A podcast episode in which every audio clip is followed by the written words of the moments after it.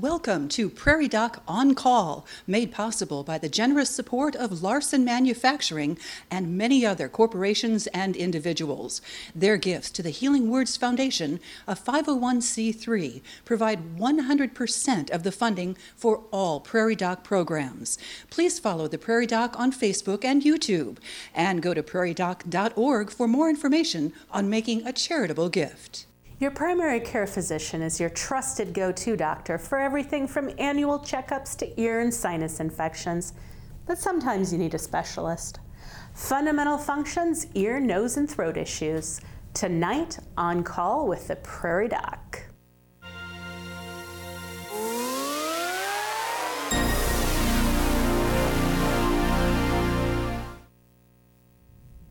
Good evening. I'm Dr. Debra Johnston, tonight's Prairie Doc. This season, we continue to bring our viewers trusted health information. Thank you for joining us again. Tonight, we're discussing ear, nose, and throat issues. And joining us in the studio here in Brookings are Dr. Micah Likness from Midwest Ear, Nose, and Throat, and Dr. Jered Mancell from Prairie Lakes Ear, Nose, Throat, and Facial Plastic Surgery. Welcome, gentlemen. I really appreciate you guys being here with us. Thanks for having us. Thank you.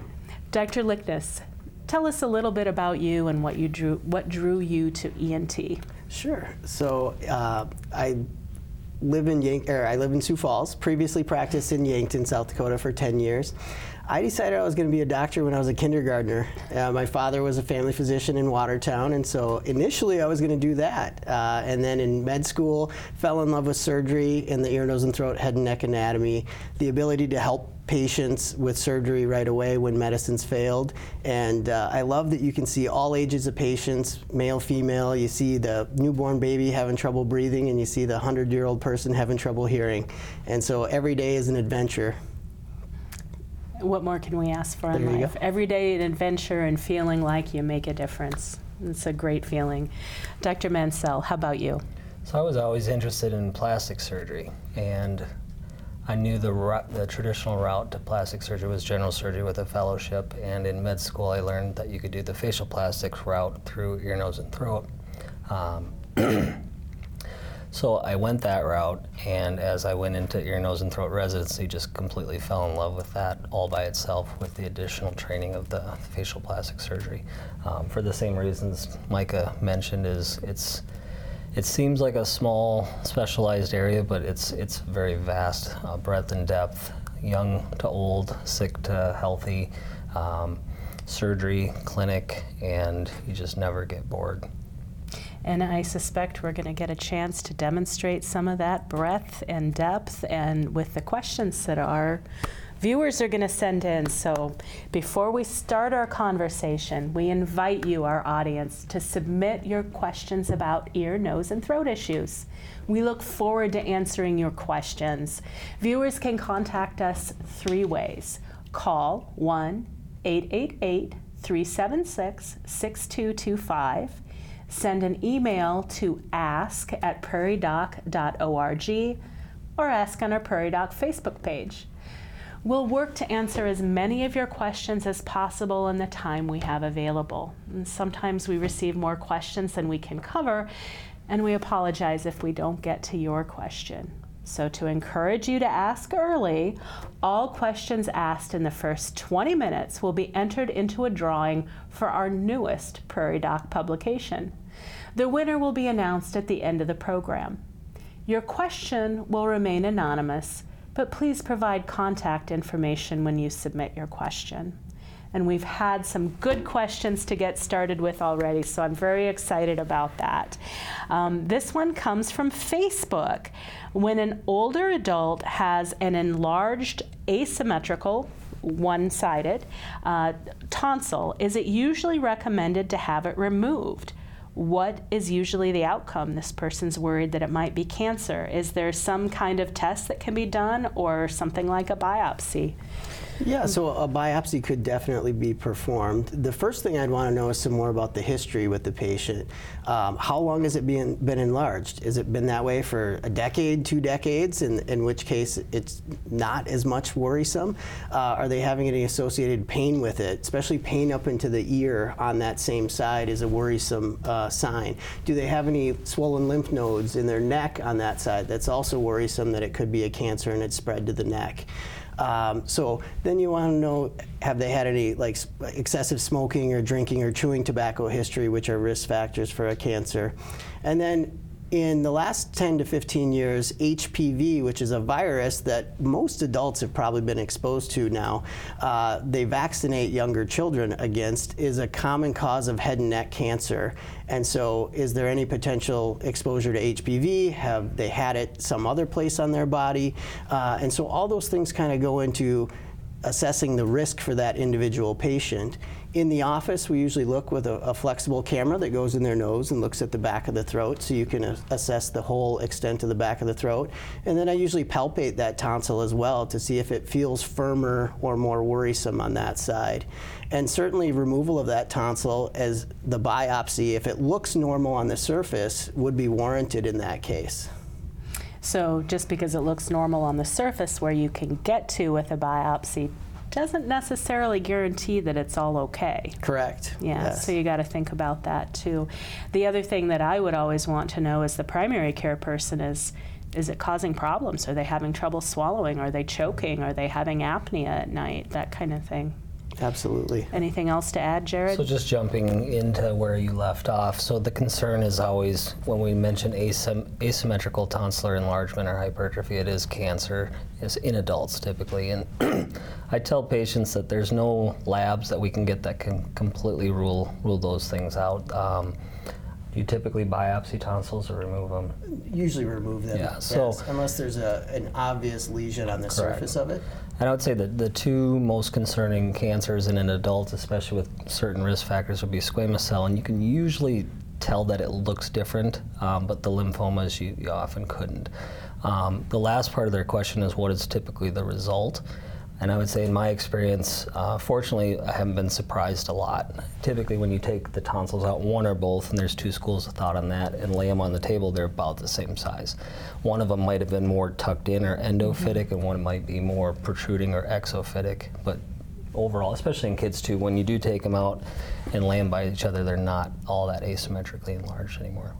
And that's just your general random person that comes in with tonsillar asymmetry. If it's something that showed up on a PET scan or something else, then not getting a PET scan for no reason. No, yeah, so. Right, and then for lymphoma, you want to know, do they have fevers, night sweats, unexplained weight loss? Are they completely fatigued, which can all be signs or symptoms of lymphoma? Do they have a family history of it, or did they have a prior lymphoma somewhere else?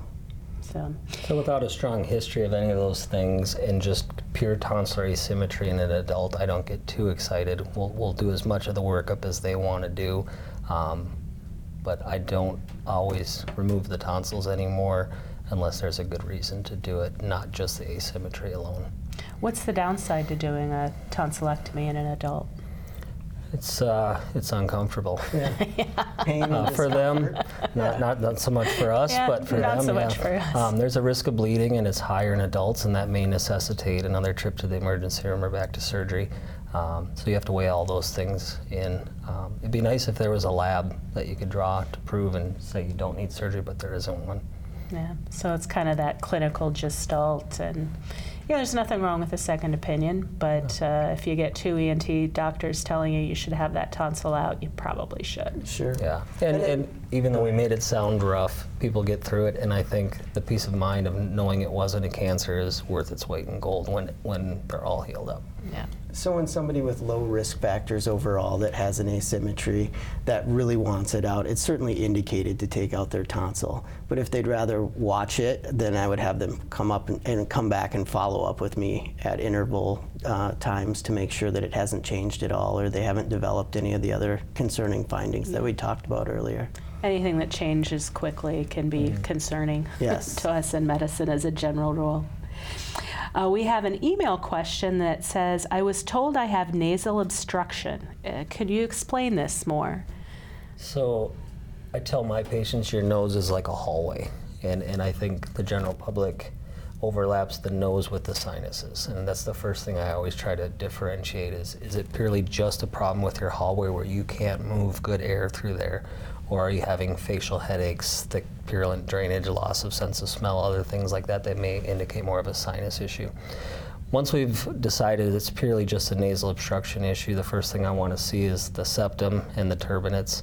And the turbinates are? The turbinates are a bony little shelf covered in the same tissue that lines the inside of the nose, but the turbinates, especially the inferior turbinates, there's 3 on each side, are chock full of these little blood vessels that can swell and shrink. And so we've all been laying in bed where one side of our nose is completely plugged up, and it may switch spontaneously, or you rotate and then it feels like something opened on one side and the other side filled up. Those are the turbinates. They're like airbags that alternate. But any sort of inflammation, allergies, those sort of things can cause them to be chronically enlarged. Sometimes just anatomically, the bony part underneath is too close to the septum. So those are the things we look at for obvious. You look at the external nose as well. I mean, if they've broken their nose and it's shifted 2.5 centimeters to the left, the inside of that side isn't going to be very good either. If you don't see any of those obvious sources, it's always a good idea to take a camera and go in and look. Polyps, the middle turbinates can have air pockets within the bone that just make them overly enlarged for no reason. That's called a concha bullosa, so they can be kind of like another set of turbinates further back that you may not see as well. Polyps, masses, things like that, that we'd want to make sure. Something's keeping you from breathing through your nose. Let's figure out why. Yeah, something so to add there? Jered kind of went through all the anatomical things, and then in the far back are the adenoids. And so if you have big adenoids, that can block the nose posteriorly. And the question is, you know, did the patient was told they had nasal obstruction, but are they bothered by it at all? I'll see a lot of patients that come in, you know, they're in their 70s or 80s, and they broke their nose when they were 15, and they're very obstructed inside their nose, but they've lived with it for 65 years. And does anything need to be done about it? No, not if they don't want something done. And then you have patients that come in that are extremely bothered by it. Or their main complaint is snoring, and you look in their nose and they're very obstructed, and it's really a nasal problem, not the snoring. And so you need to address that to get better. And so a lot of times you start off with like saline irrigations. If they don't have a major anatomical obstruction, cartilage or bone that's not going to change, you try to decrease the inflammation inside of the nose. So rinsing your nose with saline by, you know, limiting allergen exposure, nasal sprays like Flonase or antihistamine sprays are kind of the mainstay of the first round of treatment. And then there's always surgery if that isn't helpful enough. We have a question about a friend who suddenly lost their hearing, and they're otherwise healthy. What kinds of things could cause that? Mike, I'll have you start. Yeah, so by far the most common cause of a sudden sensorineural hearing loss is a viral infection. But the first thing we would want to assess is, do they have something blocking the sound from getting to the inner ear? So is it just wax? Or do they have fluid behind their eardrum and they have an ear infection that needs addressed? But really, if you've suddenly lost hearing, it's an emergency, because the faster you get on treatment, the greater likelihood that your hearing will come back. So if you've lost your hearing, I would encourage you to get a hearing test as soon as possible. And then the 2 medical treatments that have been proven to reverse a sudden hearing loss are steroid pills, either taken orally, or you can inject steroid behind the eardrum. To a certain point, hyperbaric oxygen is successful as well. And so the faster you get diagnosed with it and the faster you get on treatment, the greater the likelihood is that you'll recover. But so viral infection is the most common. You get a cold and it spreads to the inner ear and you drop your hearing. But there's other causes too, whether that's vascular, metabolic, like someone with poorly controlled diabetes, vascular, somebody that's had a stroke or is prone to blood clots. You can clot off a little vessel in the inner ear. Toxins like chemotherapy is certain chemotherapy drugs are ototoxic and they can damage the inner ear and drop your hearing. And then and antibiotics. Certain antibiotics. antibiotics. Sure, will do certain that too. Ones, yes.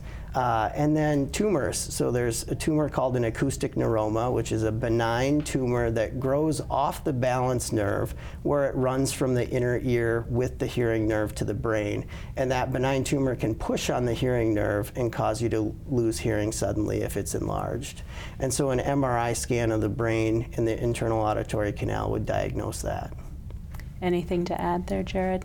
Yeah, so the treatment time frame is crucial on these, and anytime I have students or nurse practitioners or PAs or anybody rotating with me, I try to encourage them, if you don't see an obvious cause of obstruction, wax or fluid back there, get the hearing test or get them in with us, because most of the data would suggest that the earlier we start treatment, the better. I tell my patients it's always best to get you started within the first month, preferably within the first 2 weeks, and if we don't see them for 2 months afterwards, it's really tough to justify using any of those high-dose oral steroids or intratympanic steroid injections. It just hasn't been shown to be that beneficial that far out. So, like Micah said, it's an otologic emergency. If somebody's looking at an ear, somebody's saying they can't hear, and you don't see an obvious cause, get the hearing test or get them in with an ENT, rather than just assume it might be fluid back there. If it is, the hearing test would show it, or we'll see it, or at least, and you can't see through every eardrum. I'll be the first to admit that. Yeah. But we have microscopes, we have tympanometers, we have a lot of other tools to help us with that. If we just can't figure out, we can make a small incision and find out, and if there's no fluid, inject through that as well. So.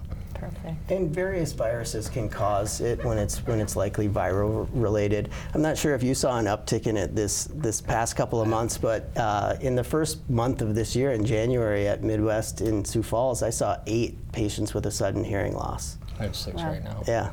Yeah. And what's your algorithm, your protocol for treatments? Yeah, so I will discuss like oral steroids and intratympanic injections with them right away.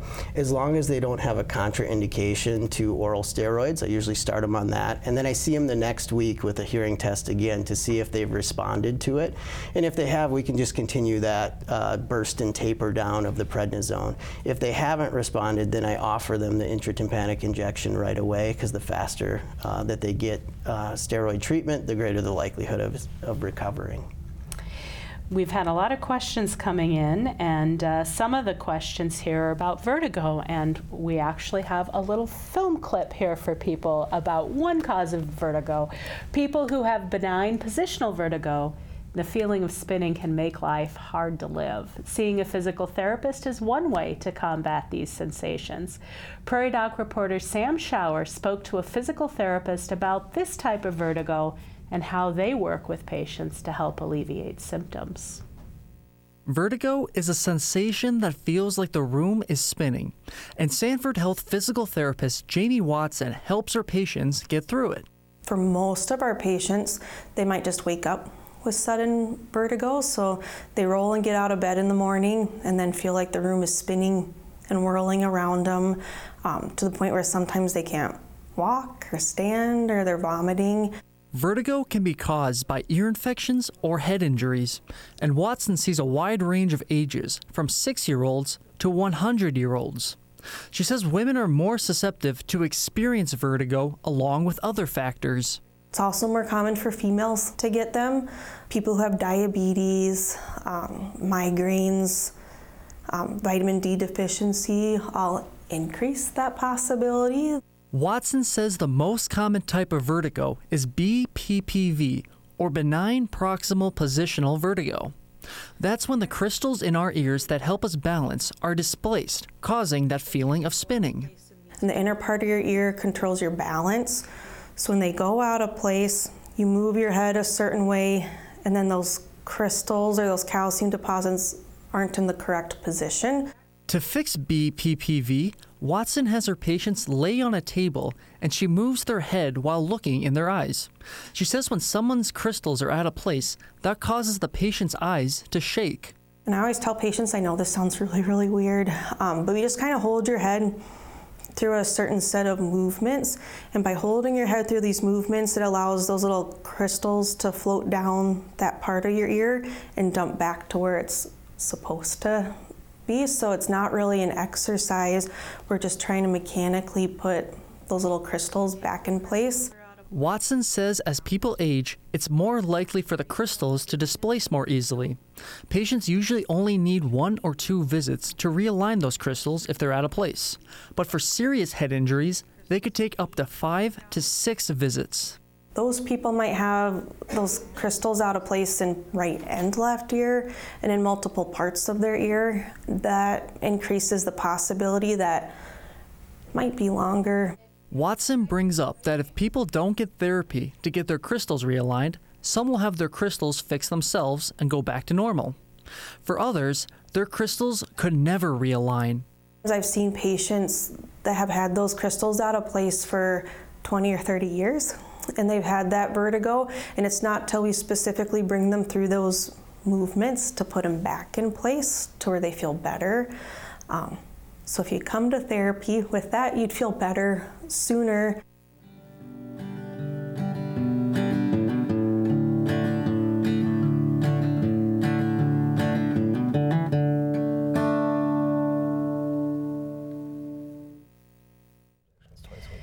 So Jered, that lovely little clip was a lot about benign positional vertigo, but can you tell us briefly, is that the only kind of vertigo that there is? It is not.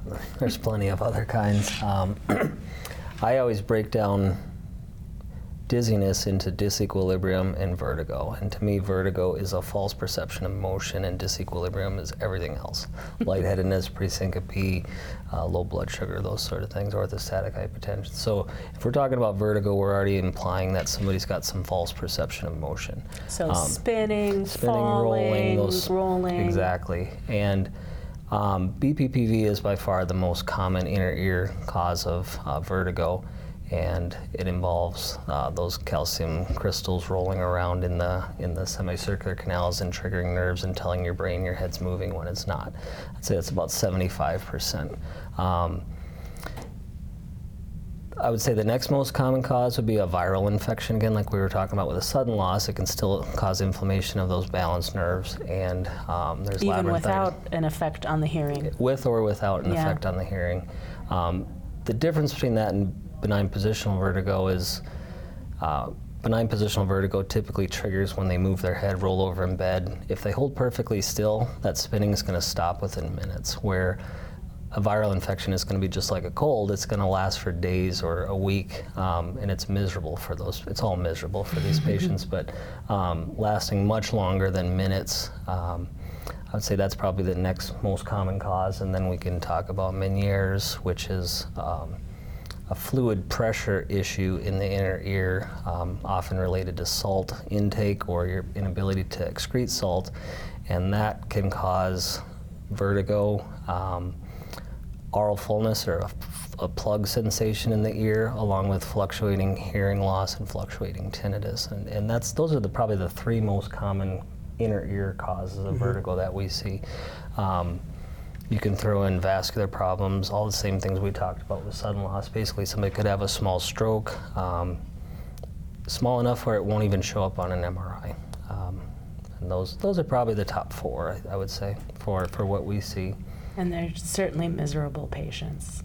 Vertigo is miserable. Yeah. Anything to add there? So you can differentiate the different types of true otologic vertigo by the duration of their symptoms. So BPPV is usually like seconds, less than a minute of the room spinning sensation. You can still feel off for longer hours, but the true vertigo is very short-lived. Meniere's is usually like hours, less than 4 hours, and it usually occurs in attacks where you, especially initially on if you have Meniere's, where you'd get vertigo, you have fullness in the ear, it feels plugged, you lose hearing, and if you test it during that time, initially it's at the deeper bass sounds, and then it may recover completely once the attack goes away, and then the room spinning vertigo and loud machine-like roaring tinnitus is kind of how they describe it.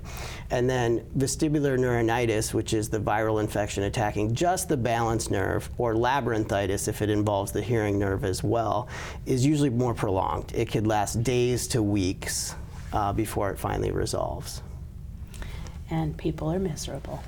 So Here we have a caller who wants to know if they should be concerned if they've recently developed nodes in their neck, but they don't have weight loss. Is that still potentially concerning?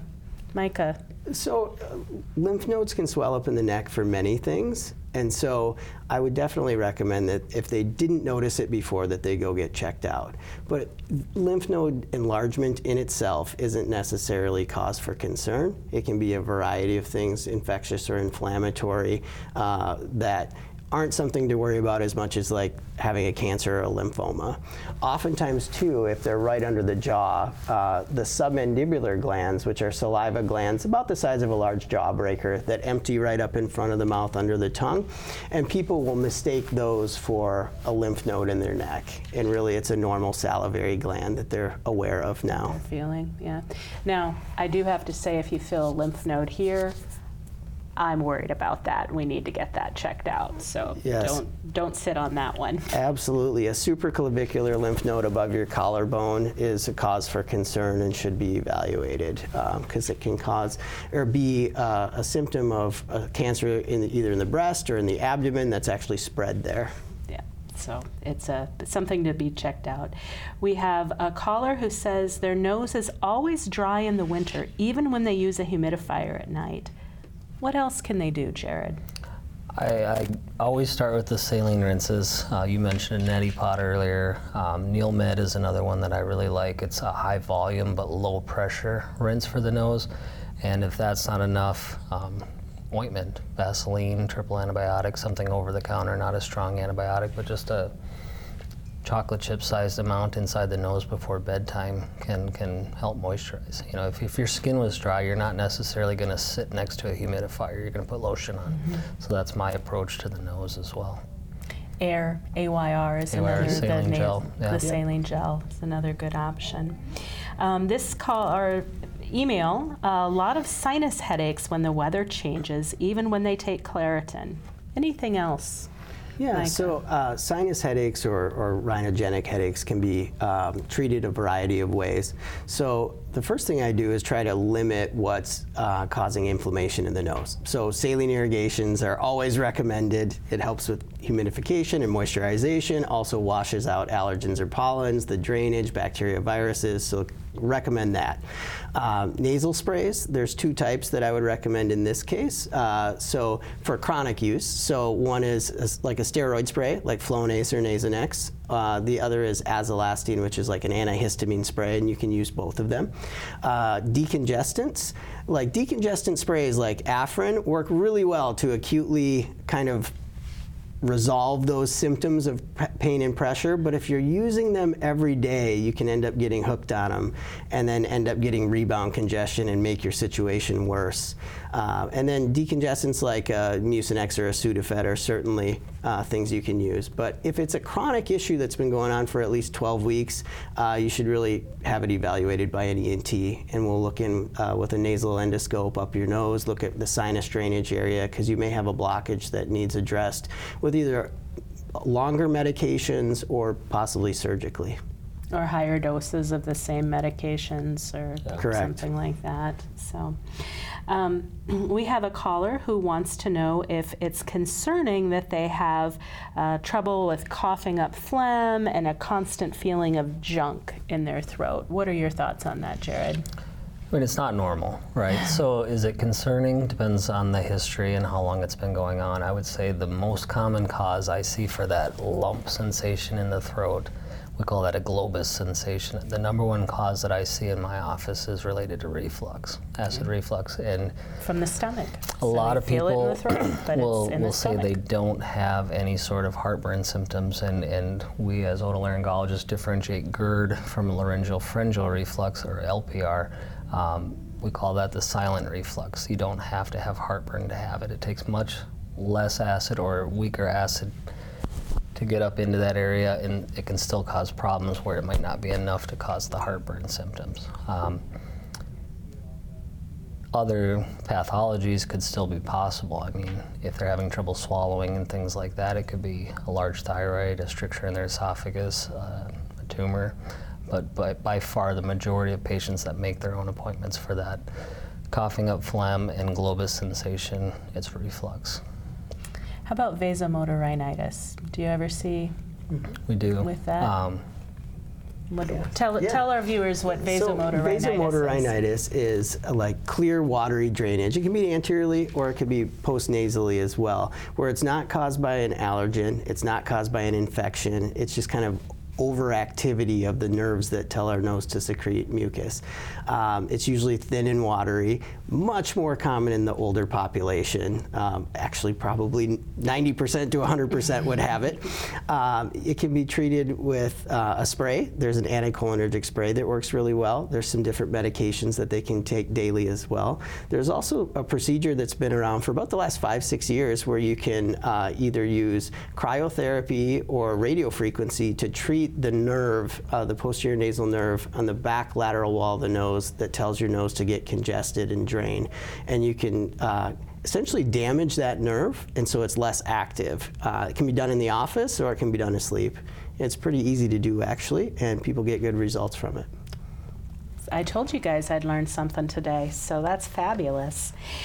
We have some questions here today about tinnitus, and before we talk about that, if you have tinnitus, the constant ringing in the ears can be more than annoying. It can be a frustrating condition that makes it hard to focus.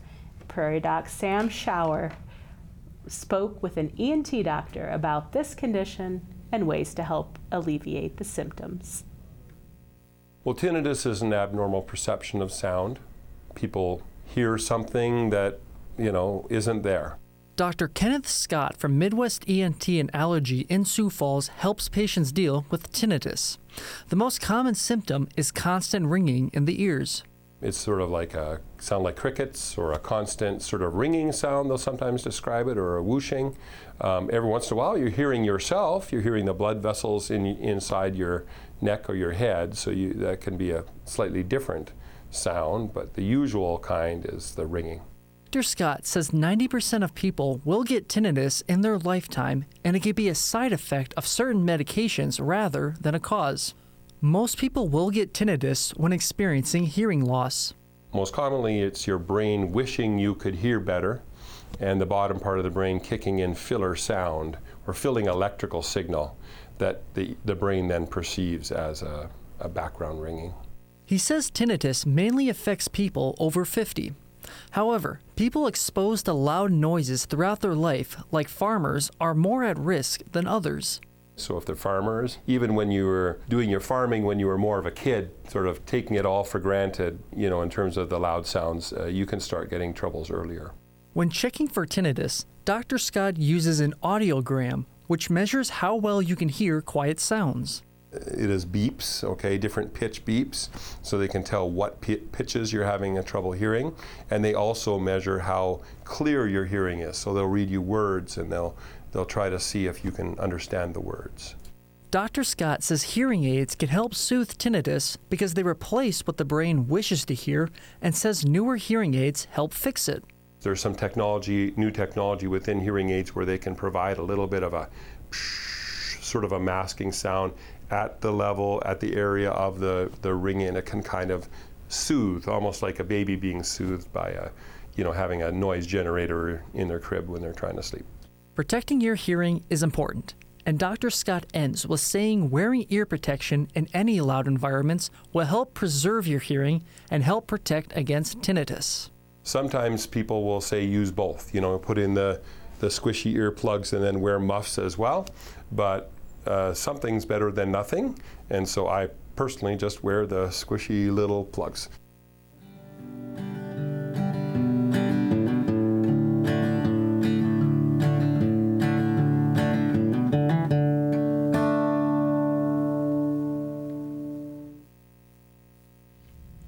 Great information about tinnitus. I think it's such a frustrating problem that we all see. And we have lots of questions, so we're going to go into lightning round and try to get to as many of them as we can. And tinnitus is a good introduction. This individual says, I'm getting hearing aids. How do you know which is best for you? Jered? We don't sell hearing aids in our clinic, so okay. I would defer to Dr. Likness. Yeah, so I mean, I would sit down with an audiologist. And so at Midwest ENT in Sioux Falls, we have hearing aid evaluations. They're free for the patient. It's where they sit down and they go over, here's the different brands and models that we have. What are your activity levels and expectations with it? If somebody with difficult hand dexterity, changing the batteries on them might be difficult. So there's ones that just have a docking station. And then there's different features on all of them, just like buying a car. There's, you can Bluetooth to hook up to everything. And so really gauging what the individual person wants and expects and needs. And so I think an audiologist would be able to sit down with them and go over what their expectations are and their needs and really answer that question and deliver what they need. And our audiologists, are all hearing aid people audiologists? They're not. I think, at least in Michigan, there were licensed hearing aid technicians and then doctors of audiology. So an audiologist, somebody with that additional training, can really help fine-tune what's gonna get you what you want. So we have a caller asking, how often do you see bifid uvula, and is it more common for males? First off, what is a bifid uvula? So the uvula is the little hangy-down thing in the back of the soft palate. That's its technical name, the hangy-down thing. Yeah. Right. So when it's bifid, it means it's split. And I guess I haven't seen a gender bias in that. Did they ask if it was a cause of concern, or? I think they just asked if it's more common in males, but what happens? Why is it there? It can be, it's just embryologically when the palatal shelves come in from the right and the left and form, it can be a sign of a submucous cleft, which we all know what cleft lip and cleft palate are, but if there's a dehiscence of bone or musculature back there, but the overlying skin, the mucosa still connects, you wouldn't see it. So it can be a submucous cleft, an occult submucous cleft. That can be an indicator that they might have issues with swallowing or eustachian tube problems. So it is something that's developmental, and if this is an older individual and they've just noticed it, it's probably not going to be an issue for them going forward. And not all submucous clefts have all those issues either. Or but any of those issues. At least when we're doing adenoid surgery, if we notice the bifid uvula, and we should be palpating the cleft for, or the palate for a submucous cleft. If you thought there was a submucous cleft, or there is one, you definitely don't want to be aggressive on the adenoids because the palate wouldn't maybe close against the back wall, and they can develop velopharyngeal insufficiency where whatever they're eating and drinking come through their nose. Or their speech is indistinct. When the palate is forming, it starts from anterior and then goes to posterior. And so the uvula is the last little part to kind of develop or fuse. And there's the muscular uvula, which if it doesn't fuse, you end up with a bifid uvula. And so really it's nothing to worry about unless they're having like a speech or swallowing issue. I'm not sure on male-female. Male-female. I don't think there's a difference in cleft, so I wouldn't think there'd be in that. So we asked a caller from Pierre wanting to know about the efficacy of tubes in her ears for reducing the fluid buildup behind her eardrum. Jered? I mean, as long as the tubes are in an open, efficacy's high. It basically bypasses the eustachian tube problem. It's a temporary fix, but as long as that tube is in an open, you really can't develop the negative pressures that lead to that fluid buildup in the first place. Can you still get an ear infection? Yeah, but it significantly reduces that effusion buildup in people that will chronically get that from chronic eustachian tube issue. Dysfunction. And there are some tubes that last a lot longer than others. Mm-hmm. So, yeah. We have a caller, I don't know the answer to this one, who has had mono several times and has heard that the virus makes her more susceptible to nasopharyngeal cancer. Is that true, and if so, why? So Epstein-Barr virus has been found to have a high predilection of being present in nasopharyngeal carcinomas. Nasopharyngeal carcinomas themselves are extremely rare unless you're from a certain area of China. It's more common in certain ethnicities, much more common in African American ethnicities and Hispanics than in Caucasians. I think the viral effect can damage cells, just like similar to HPV and head and neck cancer. And so that's kind of the process of it. And so I don't know the exact mechanism if they want that, but I would say that having recurrent mono would not necessarily put you at much higher risk than somebody that had mono once, but definitely if they started to notice nasal obstruction in their posterior pharynx where the adenoid pad is, they'd want to get it evaluated, or if they're having unexplained nosebleeds where they didn't have trauma and it wasn't dry. Nasopharyngeal carcinoma, when you find it, oftentimes has spread to a lymph node in the neck, and so if they felt a lymph node, especially in the posterior part of their neck, don't ignore it and they should get evaluated. And those lymph nodes should be evaluated in anyone in the back of the neck. We have a caller saying their child is getting a cochlear implant. Could you talk a little bit about that? I don't do cochlear implants, but I can talk about it. Does anyone in your group do cochlear implants? Yeah, so there's several in my group. Okay. Yeah, yep, Dr. Scott and Dr. Bennett. I know Dr. Scott did, yeah. Yes. So. Excellent. So what is a cochlear implant for our other viewers? Yeah, so a cochlear implant is an implant that's placed into the inner ear, the cochlea, and it follows the coils around. And it essentially allows them to generate hearing where their own ear, their natural ear, is the hearing. The hair cells in the inner ear are damaged and they can't. And so it's implanted through an incision behind the ear. There's a little implant that sits there. And then they still have a device apparatus on the outside of their ear. And so initially at surgery, it's implanted, and then there's an activation later on where they can hear. It's an incredible technique that allows a lot of people to hear. So we have a caller asking if we have heard of jungle ear, which is an infection obtained during the Vietnam War, and are there any new treatments that might be beneficial? I've never heard of jungle ear. So I've seen a few patients who are Vietnam vets, which I'm supposing this is what they're talking about. Some had exposure to Agent Orange, but the outer ear, it was almost like a florid dermatitis, red, scaly, swollen, deformed, and other than treating dermatitis of the skin like we normally would, I am not aware of a specific treatment for jungle ear. All right. Have you heard the term before? I had not, no. Okay. We have a question from Facebook. This individual had COVID last summer, and now they've had several non-COVID respiratory infections this past fall. Are we seeing this as something happening to people after getting COVID, being more susceptible to respiratory infections? What's your impression, Jered? I guess the question, are they talking in their lungs or in their upper airway? I would say anything that causes congestion of the sinus lining, especially if it's there long enough, can lead to the buildup of bacteria and things not be able to clear out of there. So that makes sense to me. Whether there's underlying epithelial damage or anything from a bad infection, that makes sense as well too. We're still learning a lot about COVID, I think. I would say it's just dependent on the severity of the infection. So anytime somebody gets a really severe upper respiratory infection, there's a period of weeks or a month or two before the lining normalizes. And so if they had a really severe case of COVID, it could have been, parainfluenza or croup or influenza. Any severe infection would then make them a little bit more susceptible to a worse infection that if they got it in the next few weeks to a month or two. One last question I think we have time for here, and this individual, I saved this one for last, recurrent sinus infections. How can they prevent them?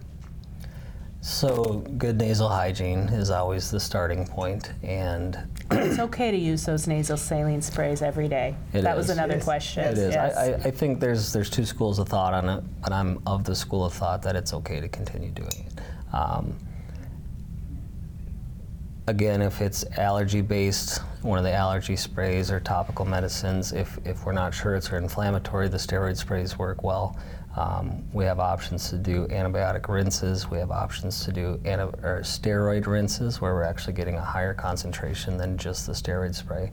But if it's a continual pattern, I kind of want to know if it's an anatomical issue. We often get a CAT scan, and if there's an obvious anatomical issue there, it makes sense to fix that sooner than later. I think, again, the more recurrent infections you have, there's remodeling and things, and if something becomes extremely chronic, it's harder to fix. Harder to fix, absolutely. And so I think there, with recurrent infections, you need to start looking at what are other potential causes that are predisposing them to those infections. So do they have allergies?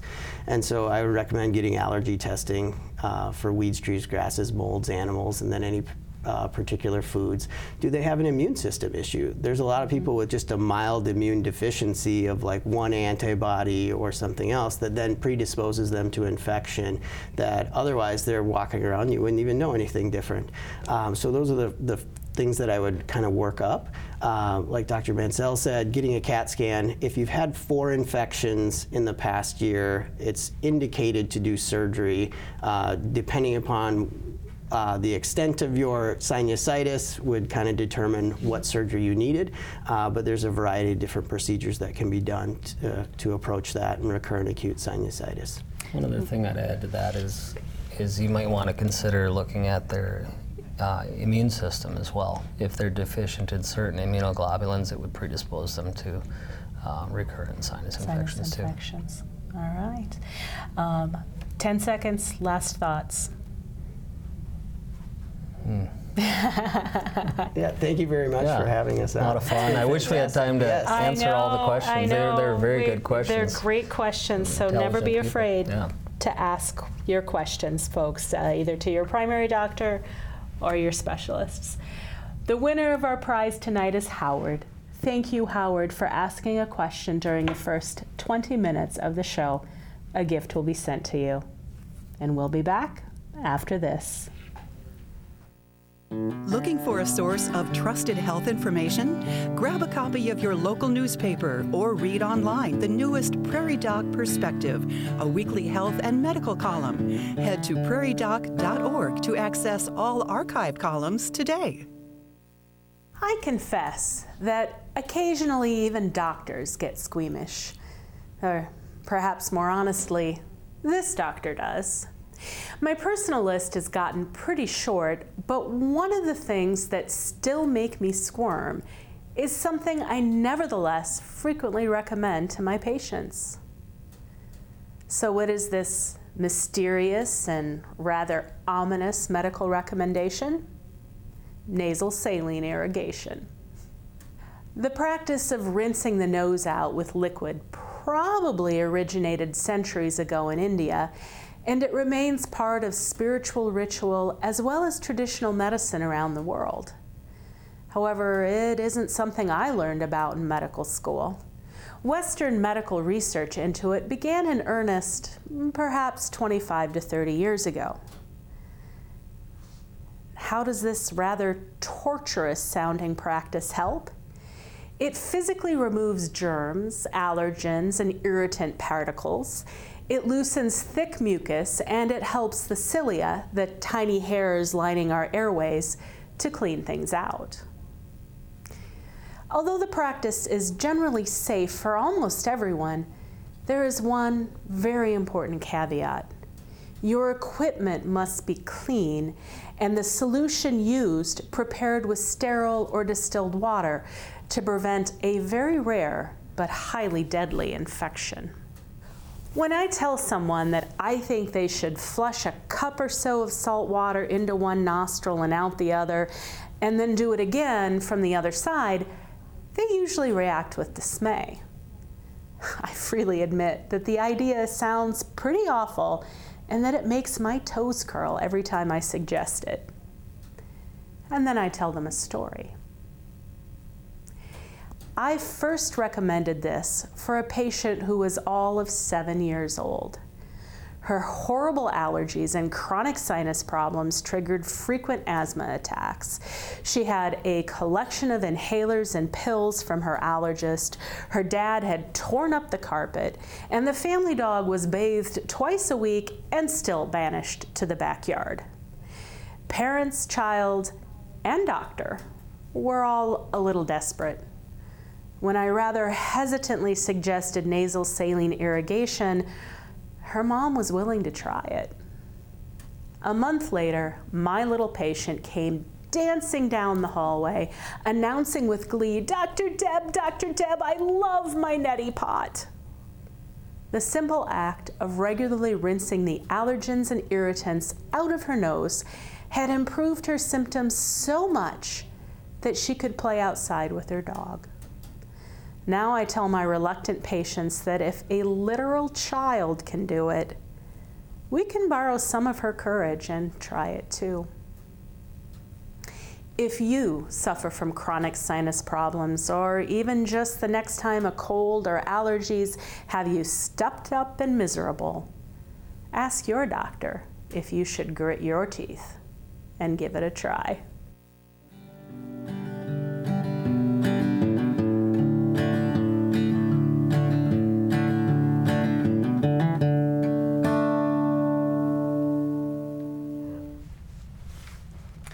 Thank you to our guests, Dr. Likness and Dr. Mancell, for volunteering their time to help us learn more about ENT issues. If you would like to see and hear more episodes of this program, please like and follow us on Facebook, Instagram, and YouTube, or visit us at prairiedoc.org. Look for Prairie Doc Perspectives in your local newspaper and online. Listen to us live most Wednesday mornings at 9:30 on KBRK Brookings and online.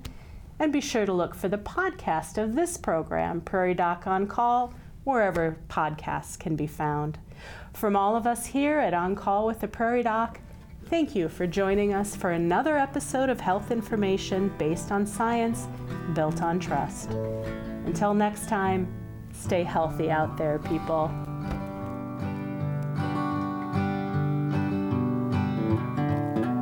We continue to provide trusted health information with one of our viewers' favorite shows, Ask Anything, next time on Call with the Prairie Doc.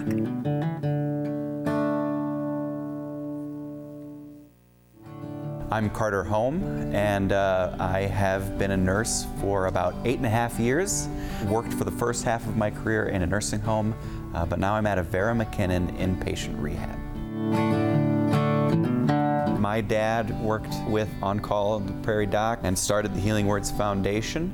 And after he passed, we decided as a family that we would take turns on the board to represent what we feel is our dad's best wishes. So I feel like I've been involved with it my whole life, but specifically the last 2 years working on the board. It's an incredible resource for our community, and with the hard work of the volunteers, we're providing a resource to the community of South Dakota that is pretty rare to help prevent people from needing to go to the hospital, you know, to prevent the spread of misinformation. You know, providing that science-based approach really was a passion of my dad's and something that we're really honored to continue. It gives people that first step because it's a way that we can talk to our physician without having to make an appointment or having to wait or having to, frankly, spend any money. You know, a free service to help provide information, helping prevent potential hospital stays or more serious health issues. My dad was a physician, my mom a nurse practitioner. When I graduated from high school, the one thing I knew was I did not want to go into medicine. And then as I grew and matured, the idea of having a stable career that allowed me to help people became sort of my driving focus. And On Call with the Prairie Doc started so long ago with the idea of helping people. It has inspired me in that, you know, I'm a professional nurse, but I'm a helper first and foremost. For more information or to donate, go to www.prairiedoc.org or send your donations to Post Office Box 752, Brookings, South Dakota 57006. Thank you for your support.